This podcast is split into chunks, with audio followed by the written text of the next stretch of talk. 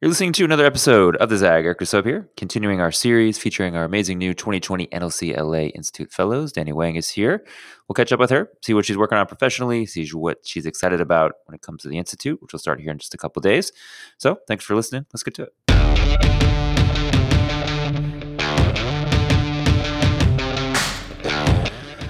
All right, Danni, how'd you hear about NLC in the first place?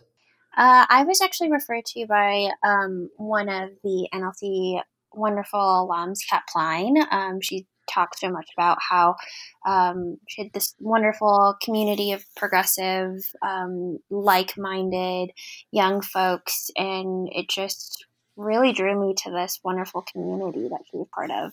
Yeah. And then we're always excited when we have folks who work for electeds in our group. It has an interesting perspective. Tell folks a little bit about who your elected is and what you uh, do for that person.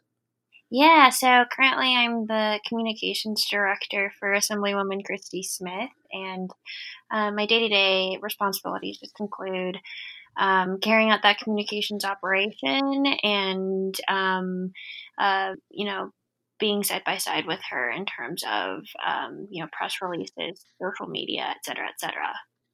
Yeah, it's always fun to talk to folks who worked on their college newspaper. That was definitely a big part of my college experience. So I was excited to see that in your in your bio uh, when you were editor in chief of of uh, a very big daily paper here at USC. What was that experience like? And what kind of ways have you taken what you learned there and put it into the comms director world? Oh, right on. I um, always love meeting fellow uh, student journalists, but um, yeah, so that's was definitely a formative experience of mine. Um, when I was a senior, I served as the editor in chief of the Daily Trojan, like you mentioned, and um, it's one of the last daily student newspapers in mm. um, the United States, I believe, and um, implemented a lot of strategies into what I do now, especially with rapid response. Um, for instance, uh, this year in my current job, uh, in the district that I serve in, we experienced uh, three major um, wildfires, and um, that I feel like um, as a comms director, I couldn't have been on top of things trying to get the word out for the community had I not had the experience um, as uh, the editor in chief of a, a paper that served a student body. Yeah. And then in terms of what you're looking for to get out of the institute, what are your t- top goals?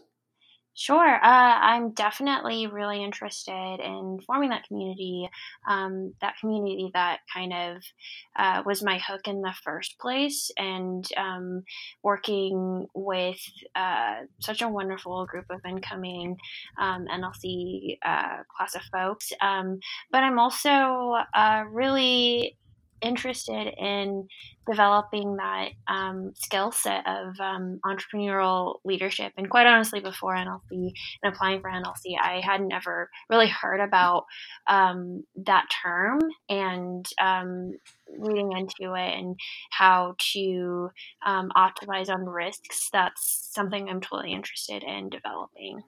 Wonderful. Well, listen, we're excited to have you in the class. Congrats on that. And thanks everyone for listening to this episode of The Zag. You can catch all of the other episodes featuring the other 19 folks joining Danni in the cohort. Get those at our usual places where you find your podcasts Spotify, SoundCloud, Stitcher. They're all there. Short and sweet episodes. So check them out. And until next time, we'll catch you soon.